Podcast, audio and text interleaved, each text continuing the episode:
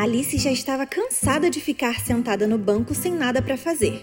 Por uma ou duas vezes, ela xeretou o livro que a irmã lia ao seu lado, mas nele não havia figuras nem diálogos. Para que serve um livro sem figuras nem diálogos? Ela considerava o tanto quanto podia, afinal o dia quente a deixava zonza e sonolenta, se o prazer de montar uma guirlanda de margaridas valeria o esforço de se levantar para colhê-las. Foi quando, de repente, um coelho branco de olhos cor-de-rosa passou correndo perto dela.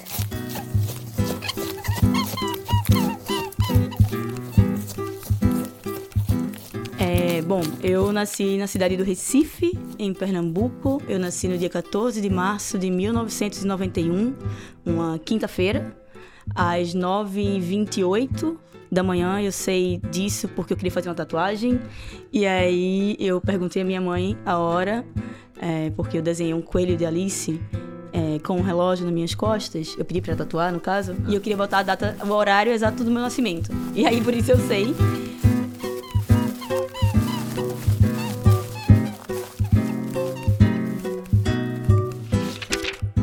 Só se alvoroçou quando o coelho branco sacou um relógio do bolso de seu colete, checou as horas e saiu apressado. Ela se deu conta de que nunca tinha visto um coelho com um relógio no bolso do colete. Ardendo de curiosidade, correu atrás dele a tempo de vê-lo se emburacar toca dentro no pé de uma cerca. No instante seguinte, era Alice quem se intocava ali. Decidiu perseguir o coelho branco sem refletir sobre como sairia daquele buraco.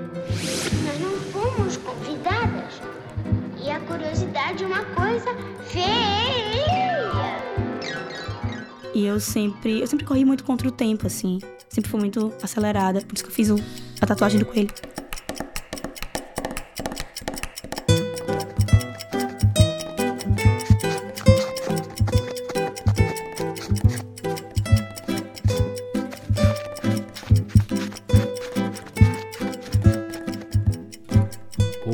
Eu sou o Rodrigo Alves. Esse violão que você está ouvindo é do Gabriel Falcão e essa é a temporada de perfis do Vida de Jornalista.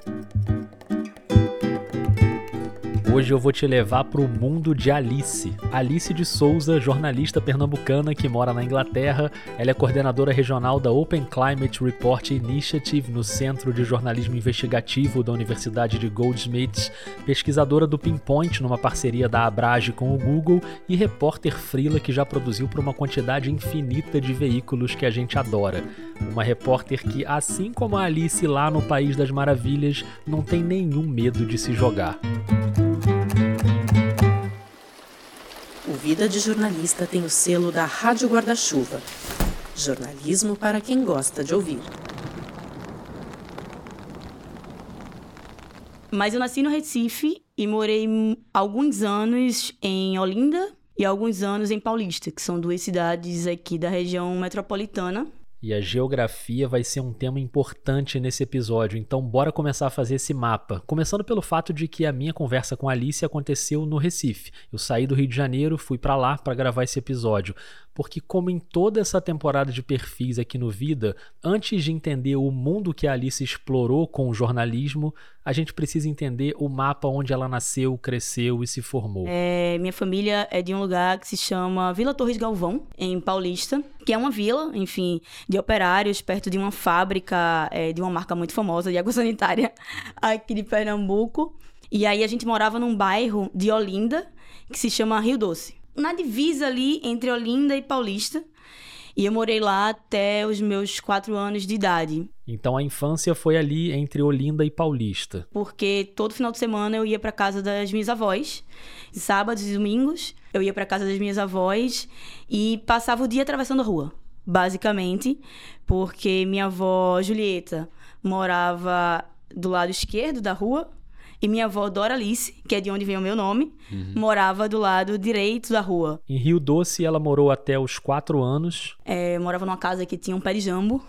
É, que é uma fruta muito característica daqui. Eu lembro muito desse pé de jambo que ficava florido, até hoje eu acho muito bonito. E nas férias? É, meus pais tinham uma casa de praia, num lugar chamado Praia da Conceição lá em Paulista, perto de Maria Farinha, que é uma praia mais conhecida. Mas a família toda ia para lá, passar as férias lá. E aí eu lembro que numa dessas ocasiões assaltaram a casa da gente lá em Rio Doce. E aí eu lembro que minha família não queria morar mais lá, porque minha mãe estava grávida do meu irmão, é, meu irmão do meio. Enfim, meu pai começou a procurar apartamento, casa para se mudar. O pai comprou um apartamento na planta. Que foi no Espinheiro, num bairro no Recife.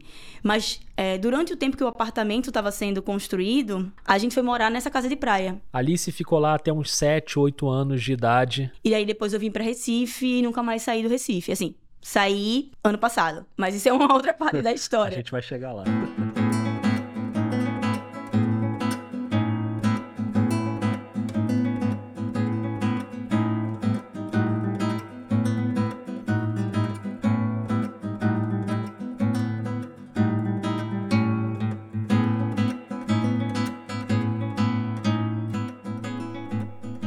Como me interessa muito entender a vida da pessoa antes de entender o jornalismo da pessoa, a gente vai ficar mais um tempinho nesse período da infância, porque aconteceram algumas coisas marcantes. E os primeiros contatos com o jornalismo vieram ali na infância entre Olinda e Paulista, fatos e pessoas que anos depois influenciariam essa escolha. Eu acho, Rodrigo, sendo muito sincera, que nunca foi uma escolha porque nunca teve uma segunda opção. Eu sei que o jornalismo entrou na minha vida quando eu era muito criança. Meu pai, ele sempre viu muito telejornal. É, então eu lembro, nessa casa lá de Rio Doce, é, meu pai trabalhava num banco, trabalhava na parte de câmbio do banco, do Banespa. E eu lembro que ele chegava à noite em casa E quando ele chegava, eu também tenho essa, esse flash assim de memória. Que ele sentava no sofá para ver o Jornal Nacional. E eu sentava com ele para ver o Jornal Nacional. TV com tudo embaixo, o vídeo com tudo em cima. Oferece Jornal Nacional. O ministro da Saúde, Adib Jatene, deixa o governo. A pesquisa Ibope Rede Globo na corrida pelas prefeituras do Rio, Maceió e Teresina. As imagens do vulcão que está derretendo uma montanha de gelo. Veja agora no Jornal Nacional.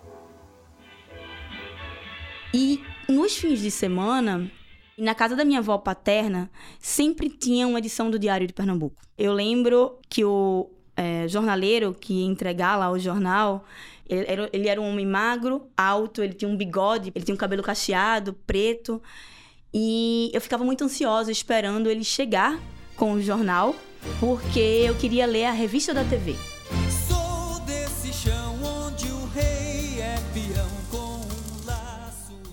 A Alice, criança que já era fã de telenovela e queria saber o que ia acontecer nas tramas, ficava ali aguardando a chegada do jornaleiro com o Diário de Pernambuco. Diário, diário. Então, ele era aquele jornaleiro que vinha Sim. com a bolsinha vendendo de porta em porta, né? Ele batia lá no portão, minha tia abria a grade, entregava o dinheiro e pegava a edição do final de semana. E ela só comprava a edição do final de semana. E aí era nesse momento que eu pegava lá o jornal e minha tia ficava um pouco irritada porque eu bagunçava o jornal todo. Ela, arruma o jornal, não deixa o jornal assim não, sabe? Porque eu queria, eu queria pegar a revista da TV. Eu saía catucando o jornal todo assim. É, domingo para mim era sinônimo de ler jornal. Aquela figura do jornaleiro foi tão marcante que muitos anos depois, quando ele morreu, foi uma perda muito sentida para Alice.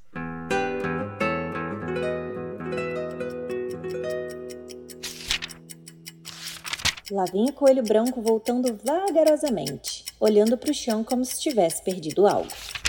Minha avó faleceu em 2011 e logo alguns anos depois o jornaleiro faleceu. E eu lembro que eu senti muitíssimo. Sabe uma figura muito presente na sua vida. Era uma pessoa, eu não sei o nome dele, é, eu lembro muito da imagem dele, mas era uma figura muito presente nos meus domingos, como as pessoas da minha família. Era uma pessoa que eu esperava ver, sabe? Teve uma outra pessoa que também, sem saber, ajudou a criar essa conexão entre a Alice e a comunicação ali na infância. Quando eu era criança, eu tinha essas relações complexas do Brasil, né? Mas existia uma empregada doméstica que trabalhava lá em casa, que se chama Maria. E Maria, ela tem uma perda auditiva, então ela não conseguia ouvir uh, direito, ela usava um aparelho, né? E eu lembro que eu aprendi a me comunicar e a transmitir o que Maria estava querendo dizer, porque como ela tinha isso, ela às vezes tinha uma dificuldade com algumas palavras e tal. E eu lembro que eu aprendi a comunicar o que Maria estava dizendo para outras pessoas. Que eu aprendi a falar meio que olhando para cima para ela conseguir ler meu lábio. Eu aprendi a ler muito o lábio das pessoas. É, então, quando eu penso nessa coisa da comunicação, eu dentro da minha infância, eu também lembro muito disso, assim. Por isso que eu tenho insistido nessa temporada para encontrar o ponto lá atrás onde a comunicação já estava presente. A comunicação e o jornalismo seguiam ali de alguma forma, inclusive nesse período quando Alice se mudou para o Recife. Lembra que ela falou que foi morar no bairro do Espinheiro? E na esquina da minha rua tinha uma banca de revista. E eu lembro que quando eu me mudei, meu pai é, e minha mãe levaram a gente para conhecer o bairro e pararam nessa banca de revista. E aí eles me davam alguns trocados para comprar, sei lá, bombom, salgadinho na banca de revista, e eu sempre voltava com um recreio. eu voltava com um recreio, quando eu virei adolescente, eu voltava com um capricho. Então, eu sempre consumi é, é, jornalismo. Eu gostava muito de ler revista. E quando eu dizia que eu queria ser jornalista, se não desse certo em esporte, eu queria trabalhar em revista. E aí você que está ouvindo talvez tenha levado um susto agora com esse negócio de esporte. E nessa época eu comecei a fazer uma coisa que, quando eu conto, ninguém acredita. Então conta que a gente vai acreditar. Que eu comecei a jogar basquete.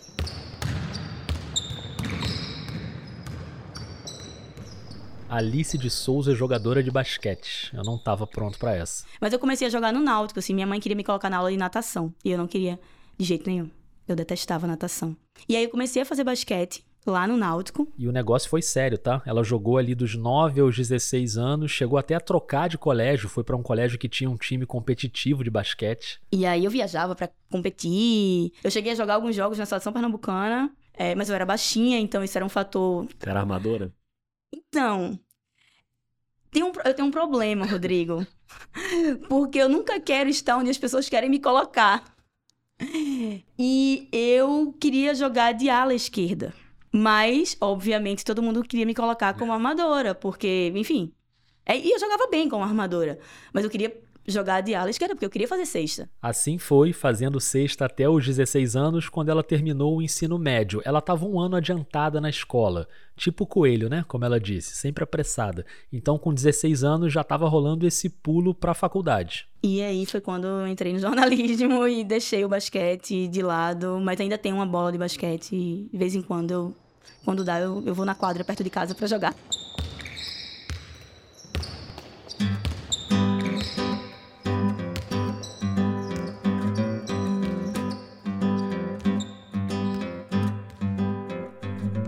Pronto, já desbloqueei mais um objetivo que é jogar basquete um dia com Alice de Souza. Mas isso é papo para outra hora. Agora vamos pro mundo do jornalismo, né? E para chegar nesse mundo ela teve que se jogar na marra sozinha, tipo a Alice da fábula se jogando dentro da toca. Eu sempre disse que queria ser jornalista. Eu ainda pensei assim, ah, eu vou ser jogadora de basquete, porque eu queria viajar. Eu queria viajar, conhecendo o mundo através da minha profissão. Mas assim, é isso, eu sempre disse que queria ser jornalista e aí foi meio chocante para mim quando chegou perto do vestibular e meu pai começou um embate assim duríssimo comigo, dizendo não, jornalismo não dá dinheiro, jornalismo é uma profissão de risco. Não, você não vai fazer jornalismo.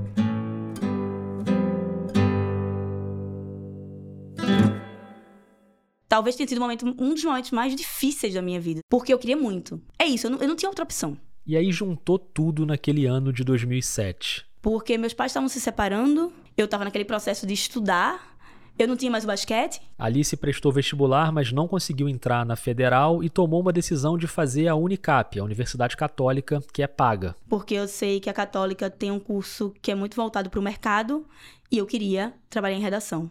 E meu pai disse: Eu não vou pagar a Católica, é muito caro. A mãe levou Alice para tentar uma bolsa na Católica, conseguiu um desconto de 25%, mas ainda ficava caro, o pai não queria pagar. E aí eu disse: eu vou dar um jeito. E eu sou muito assim: eu vou dar um jeito e, e vou. E foi. Começou a fazer a faculdade, o pai ainda tentou que ela desistisse, mas ela seguiu, só que ela precisava de ajuda, né? O tempo estava passando. Alice se desesperou a ponto de pedir ajuda para qualquer um. Então, quando o coelho branco se aproximou, lá foi ela com uma voz tímida: Com licença, senhor. E aí eu comecei a falar com meus amigos para saber se tinha alguma, algum emprego, alguma coisa que eu pudesse fazer para pagar a faculdade. Uma amiga fez uma indicação para ela trabalhar na área administrativa de um hospital. E aí eu comecei a trabalhar lá. Eu ganhava acho que 320 reais, alguma coisa assim. E eu dava todo esse dinheiro pro meu pai para ele pagar a faculdade. Beleza, mas esse primeiro ano de faculdade, em 2008, foi duro, com o clima tenso na família, o trabalho para ajudar a pagar a mensalidade, enfim. Eu não lembro um dia que eu não tenha ido dormir chorando, sabe? É, mas eu sabia que eu queria ser jornalista, que eu ia dar um jeito e fui arrumando estágio, estágio, e aí, enfim, paguei a faculdade e tô aqui.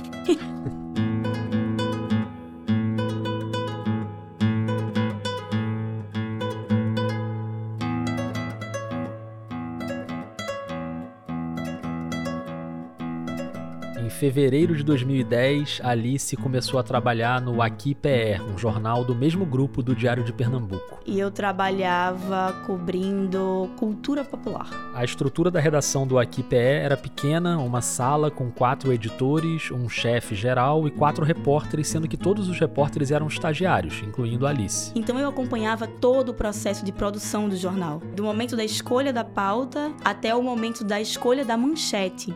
A gente discutia todo mundo junto, em pé de igualdade, sabe? O dia a dia era no jornalismo cultural e os plantões no fim de semana eram no jornalismo policial, trabalhando pro Aqui PE e pro Diário de Pernambuco. E eu lembro que o meu primeiro plantão foi muito difícil.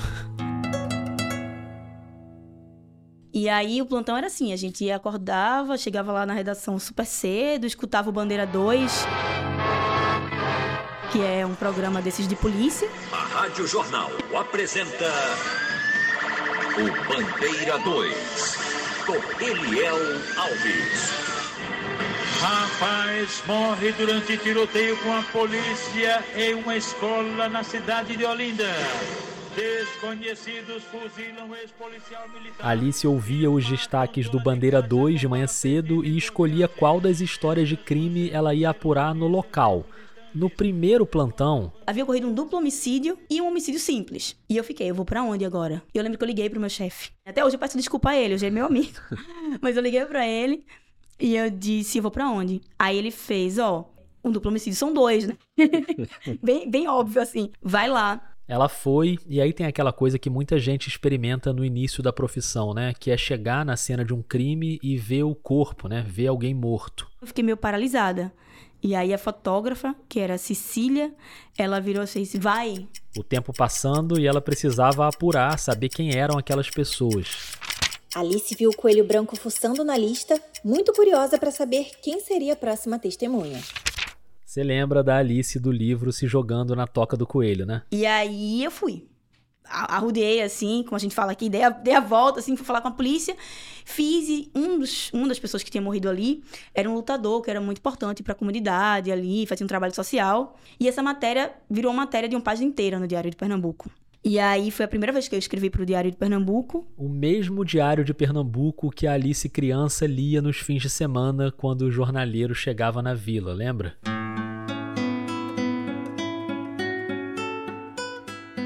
Eu acho que uma das grandes alegrias da minha vida, assim, foi conseguir escrever para o diário a tempo da minha avó ler. Porque minha avó faleceu em janeiro de 2011. Ela já estava com 84, 85 anos, ela tinha muitos problemas respiratórios. É, mas eu lembro, assim, que eu fiquei muito feliz de levar o jornal, sabe? Pra casa da minha avó. E mostrar. Acho que no fim das contas tem esse simbolismo. E se a relação com a avó teve esse final feliz, faltava só resolver a relação com o pai, né? Aquela história de que ele não queria que ela fizesse jornalismo, não quis pagar a faculdade. Vamos ver como é que isso se resolveu.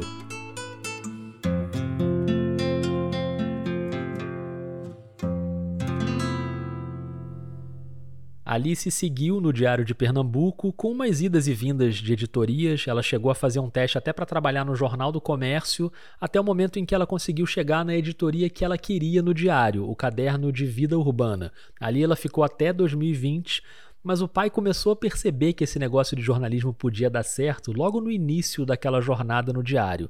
Alice ainda estava na faculdade E meu projeto de TCC foi sobre saúde, foi na área de saúde. Eu fiz um vídeo documentário sobre uma doença que se chama osteogênese imperfeita. esse vídeo documentário que a gente fez, quando a gente exibiu ele, ganhamos o diploma, fomos aprovadas e tal. Na época, eu tinha, uma, eu tinha uma amiga que estudava comigo na faculdade, que se chama Camila, e a gente ofereceu pro jornal. E aí o jornal meio que adaptou, pediu pra gente fazer mais algumas apurações e a gente publicou esse projeto no jornal. A osteogênese imperfeita é uma doença hereditária, genética. O que eu mais gosto de fazer é sair de casa, brincar em lugares diferentes, isso assim. Tudo que eu quero fazer, dá para eu fazer.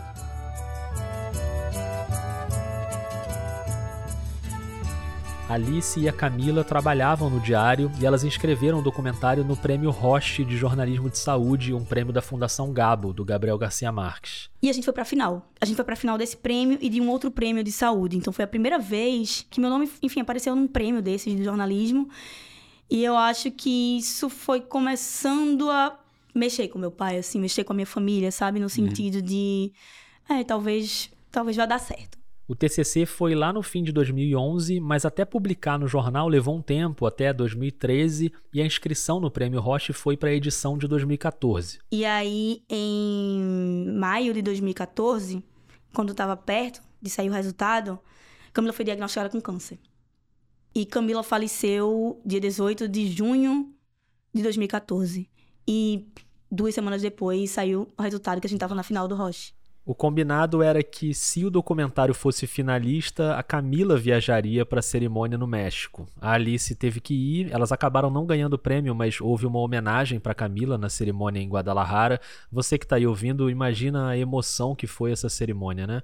E aquele momento, obviamente, foi cheio de camadas. A tristeza pela Camila, o reconhecimento de ser finalista de um prêmio, o pai da Alice percebendo que a filha estava no caminho certo e a relação com o pai é ótima. Hoje ele super apoia tudo que ela faz, acompanha, divulga. Inclusive, recentemente teve um processo de seleção de mestrado na Inglaterra que ele ajudou a pagar, ou seja, tá tudo lindo.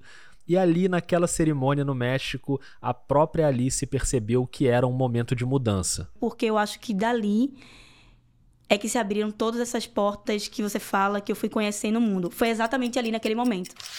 Alice estava um pouco nervosa no começo, pois as criaturas chegaram muito pertinho dela, cada uma de um lado com olhos e bocas bem abertos. Mas ela tomou coragem e continuou. A gente está no momento do episódio em que a Alice de Souza fica mais parecida com a Alice no País das Maravilhas. Momento em que ela começa a explorar um mundo novo, desconhecido, como acontece no livro, né? A personagem corajosa que vai se deparando com situações que ela nunca viu, com pessoas diferentes. Aqui é assim também. Esse período no Diário de Pernambuco dá para dizer que ele forma a Alice como jornalista. A cobertura que ela faz em Pernambuco sobre a epidemia de Zika, por exemplo. Depois ela faz um mestrado investigando o tema da desinformação ali em 2016, 2017, a ascensão do Trump, né, nos Estados Unidos, do Bolsonaro no Brasil. Isso acabaria depois levando ela para o Jornal do Comércio. E aliás, sobre esse tema ela já falou aqui no Vida, no primeiro episódio da série Eleições em 2022. Se você não ouviu, depois busca lá. Mas enfim, aqui no episódio, para seguir no ritmo de Alice. As pessoas costumam dizer que eu sou muito rápida, sou muito acelerada. Então, a gente vai acelerar para a fase em que ela passa a romper as fronteiras de Pernambuco e, consequentemente, as fronteiras de outros países também, fazendo contato com veículos brasileiros e da América Latina. E foi quando eu comecei a olhar para os editais de bolsa de reportagem daqui do Brasil. Então, eu comecei a publicar ali no Tab, comecei a me inscrever em umas bolsas, me inscrevi numa bolsa do Intercept, noutra da Pública, aí passei, aí fui fazendo é, contatos também. Em 2021, ela começa um freela fixo na Abrage, Associação Brasileira de Jornalismo Investigativo, que eu citei lá no início, com o projeto Pinpoint, essa parceria com o Google. Depois vem o trabalho também como freela fixo na Nós, que é uma outra organização que o Vida adora, já apareceu aqui várias vezes. Mas a história que eu quero ouvir agora é de um projeto internacional muito importante na trajetória da Alice o Distintas Latitudes, uma plataforma mexicana para a formação de jovens jornalistas. Tá. É, para falar um pouco desse projeto, eu vou voltar um pouquinho antes no tempo para 2017. Alice tinha terminado um curso de espanhol em 2016 com uma professora argentina que morava no Recife e estimulava muito ela a sair do Brasil, a procurar coisas em outros países. E aí eu vi que iam ter duas atividades de duas organizações diferentes na cidade do Panamá. Um era um curso sobre como fazer crônicas para falar sobre a cidade, da Fundação Gabo. e outra sobre jornalismo em tempos de ameaça do ICFJ. E eu passei nas duas. Lá foi Alice para o Panamá. Os dois cursos eram na mesma época. Primeiro foi o do ICFJ. ICFJ é o International Center for Journalists, né, uma organização americana. E depois veio da Fundação Gabo, que durava cinco dias e era coordenado pelo Christian Alarcon, um jornalista chileno muito importante. Ao final dos cinco dias, a gente tinha que ter encontrado uma pauta e iniciado o desenvolvimento de, da produção de uma crônica sobre alguma coisa na cidade do Panamá. E aí eu lembro que eu pesquisei bastante antes. Pesquisei muito, muito, muito. E disse assim, vou fazer uma matéria sobre os arranha-céus da cidade do Panamá. Porque eles são, muitos deles são vazios dentro. Porque muitos deles são usados para lavagem de dinheiro. E aí eu lembro que eu cheguei e contei essa pauta. E aí um jornalista do México fez assim, eu também tô com essa pauta. E aí eu fiz, putz, grila, ele vai, ele vai, ele vai fazer, porque ele tinha muito mais detalhe que eu, ele sabia espanhol muito melhor é. que eu, enfim, a pauta. E aí eu disse, tá, tenho que arrumar outra pauta. Plano B. E aí vem a importância da observação, do olhar na hora de definir uma pauta. Eu sempre acho que isso é fundamental para quem faz jornalismo. Ali se percebeu uma característica incomum nas ruas da cidade do Panamá.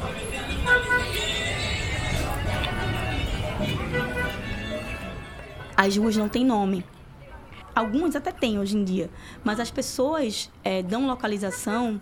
Ah, tu vais ali para aquela rua que tem uma árvore verde Tipo isso, sabe assim? Sabe esse tipo de coisa? E todo mundo se entende na cidade. Só que estava acontecendo um fenômeno na cidade do Panamá, é, ali em 2017, de imigração de venezuelanos. E muitos venezuelanos estavam chegando na cidade do Panamá para trabalhar com o delivery. E eu fiquei pensando como é que essas pessoas vão achar os lugares. Ou seja, uma senhora pauta, né? Faltava ir para a rua e apurar.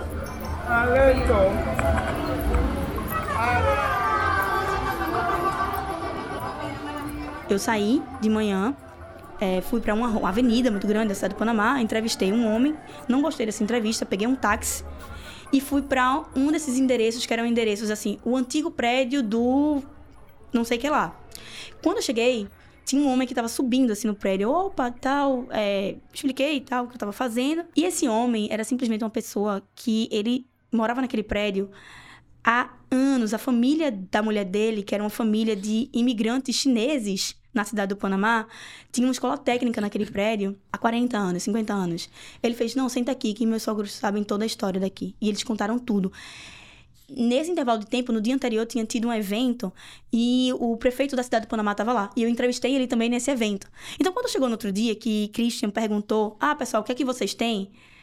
Que eu comecei a falar, eu tinha muita coisa o Christian Alarcon, um jornalista chileno, ficou impressionado com aquela quantidade de apuração e ela ainda disse que não estava satisfeita, que faltava apurar mais coisa. Ele começou a me olhar diferente. A gente criou um laço muito forte, assim. Depois disso, já em 2018, o Christian mandou para Alice as informações de um curso que ele estava dando na Argentina. E aí ele me mandou para mim e fez assim: se inscreva nesse curso.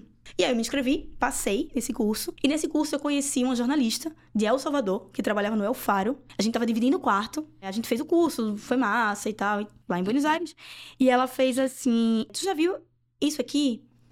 Era Distintas Latitudes. Aí ela fez, eu me inscrevi no ano passado, não passei, mas eu vou me inscrever esse ano. Bora se inscrever para ver se a gente se encontra em algum lugar do mundo de novo?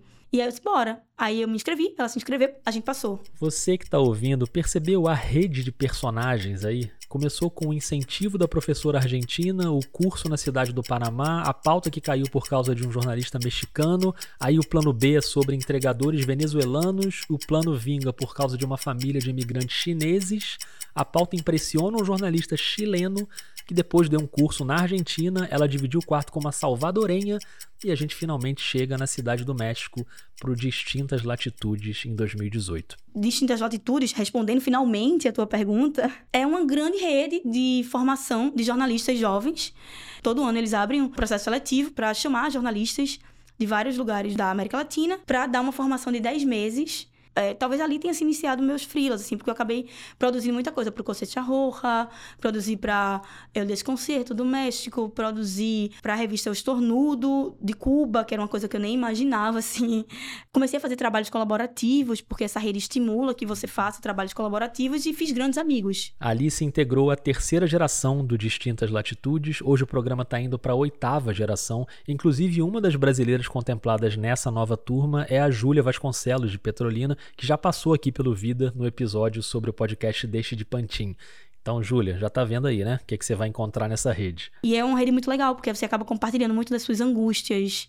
Eu acho que é uma coisa que eu tenho, assim, como um tesouro, assim, para mim, sabe? Que me ajuda muito a enxergar esses, esses caminhos dentro da profissão.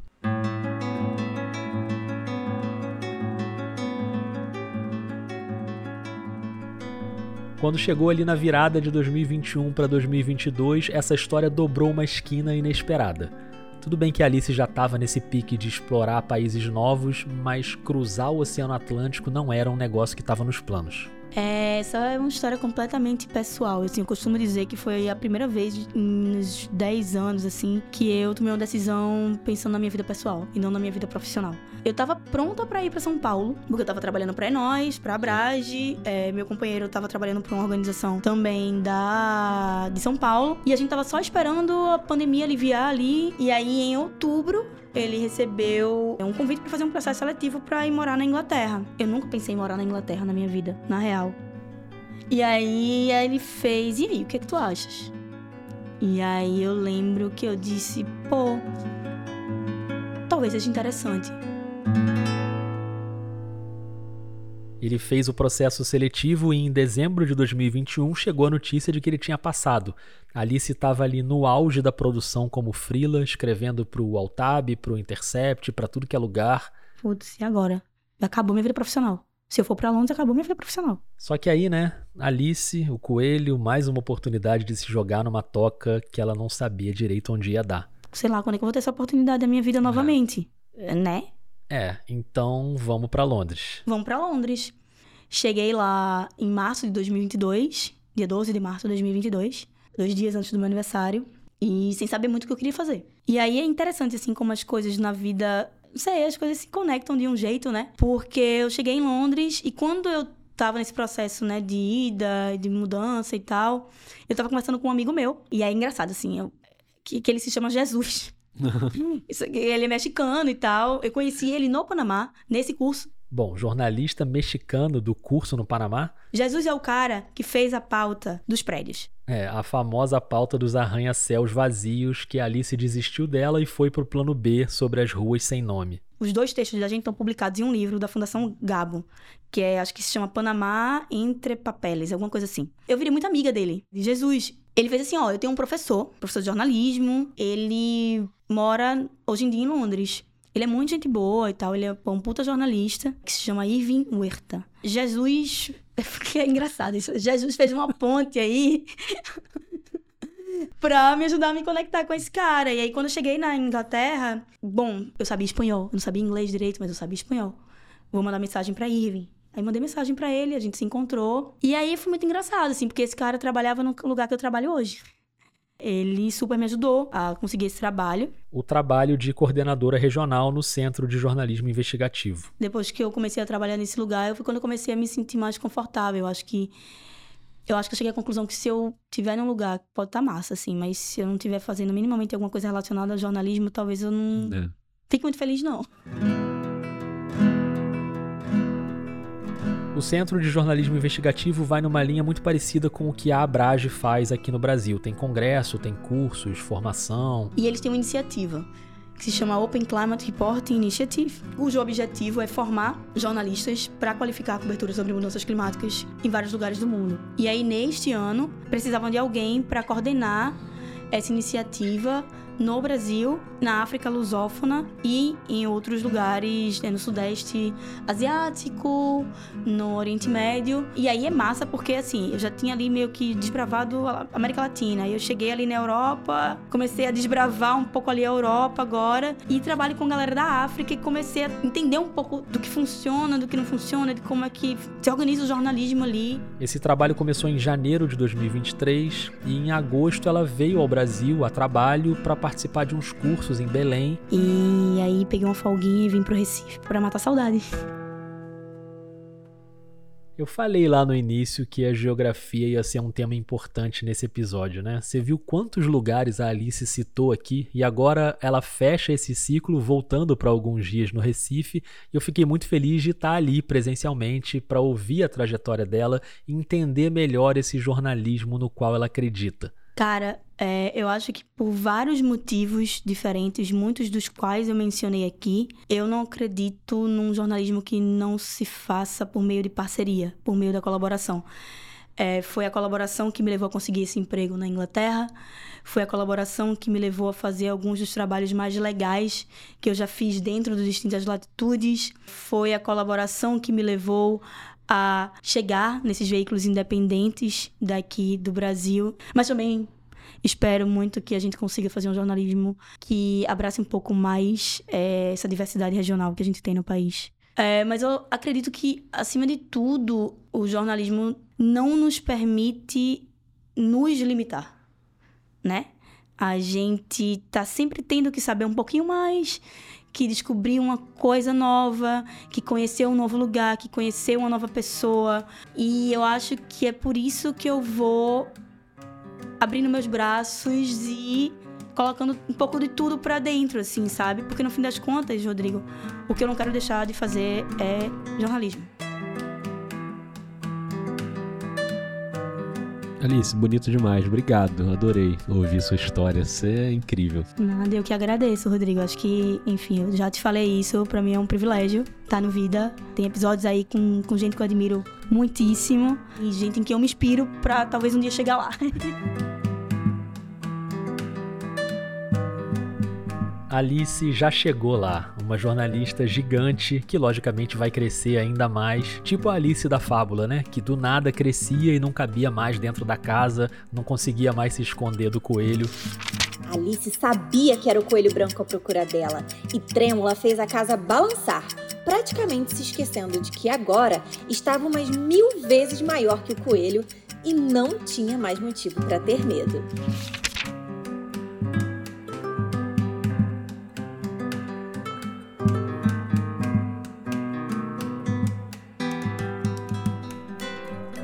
Essa é a temporada de perfis do Vida de Jornalista. Eu sou o Rodrigo Alves, esse violão que você está ouvindo é do Gabriel Falcão, e se eu fosse você eu escutava até o fim porque ainda tem uma cena pós-créditos com Alice encontrando uma pessoa que a gente adora. Segura aí. Falando em Alice, ao longo desse episódio você ouviu vários trechinhos do clássico Alice no País das Maravilhas, do Lewis Carroll, e quem leu esses trechinhos pra gente foi a Natália Guimarães, estudante de jornalismo da UF, a Universidade Federal Fluminense. Eu conheci a Natália pessoalmente no Controversas, o evento de jornalismo da UF, foi muito legal. Ela também teve na última edição da minha oficina de podcasts e topou esse frila como locutora de fábula. Eu achei que ela se saiu muito bem, viu? Obrigado, Natália. Obrigado também a você que escutou até aqui. Se você gostou, espalha o episódio por aí, compartilha nas suas redes, manda nos grupos de amigos da faculdade, da redação. Se você ouve no Spotify, deixa lá um comentário no aplicativo. Enfim, espalhar a palavra é muito importante para o Vida chegar para mais gente.